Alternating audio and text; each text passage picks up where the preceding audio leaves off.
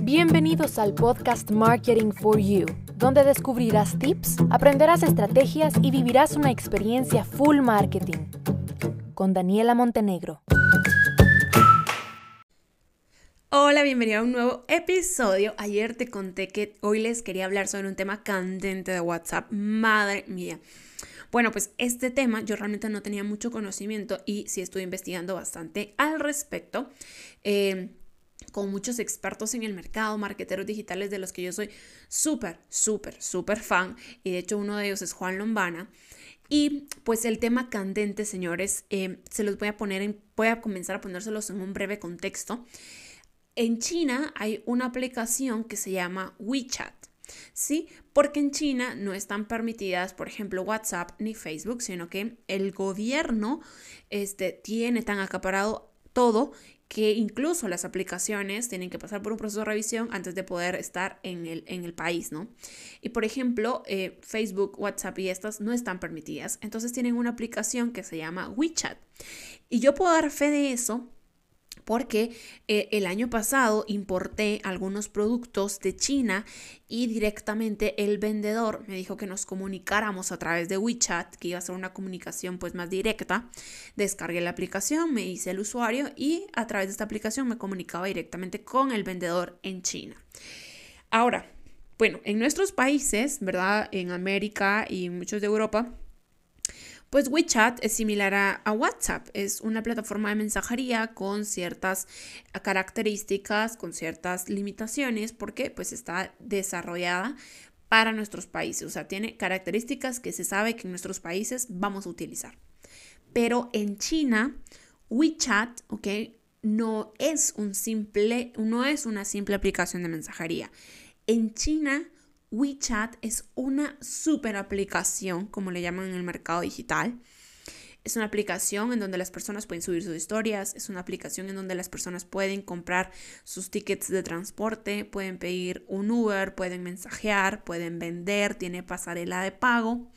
Es una super aplicación. O sea, en China WeChat tiene una diversidad de funcionalidades que hacen que todo el mundo sí o sí le guste chatear, le guste subir historias o no le guste el tema social, tenga que descargar la aplicación.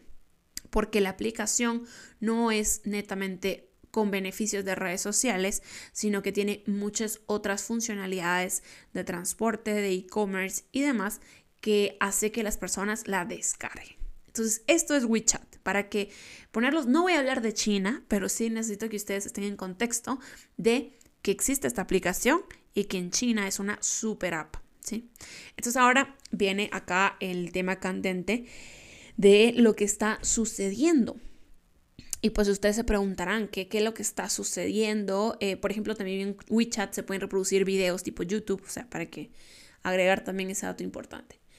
Resulta que en India, que es de las poblaciones más, más grandes a nivel mundial y en donde más usuarios de Facebook hay, en India, ¿sí?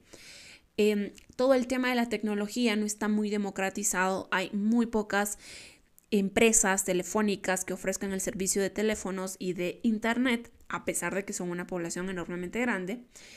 Por lo mismo, como hay muy pocas, pues muy pocas personas se han sumado y están realmente en el mundo de la tecnología.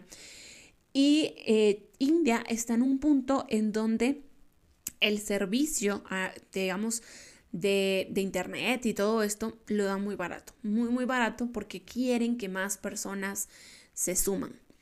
Entonces, de todas estas circunstancias, pues hay, de toda esta situación, hay una empresa, no puedo decir marcas, pero hay una empresa que es de las principales compañías telefónicas de India que tiene pues más de 2 millones de usuarios activos y eh, es de las principales. Entonces, ¿qué pasó?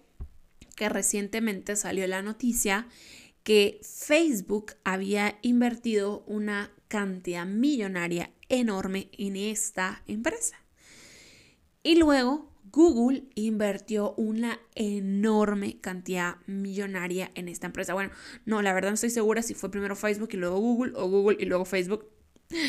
No me sé ese detalle, pero pasó. Ambas invirtieron, Facebook y Google invirtieron una cantidad millonaria en esta empresa. Entonces uno se pregunta por qué... Disculpa, no te entendí. Ese fue Google.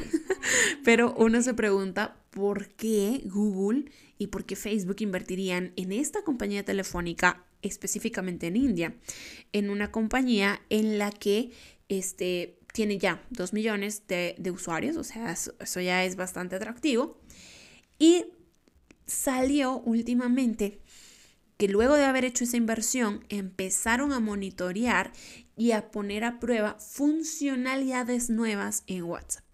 ¿Qué funcionalidades específicamente? Mm, todavía no han salido, pero ya están poniendo a prueba funcionalidades nuevas como de e-commerce en WhatsApp.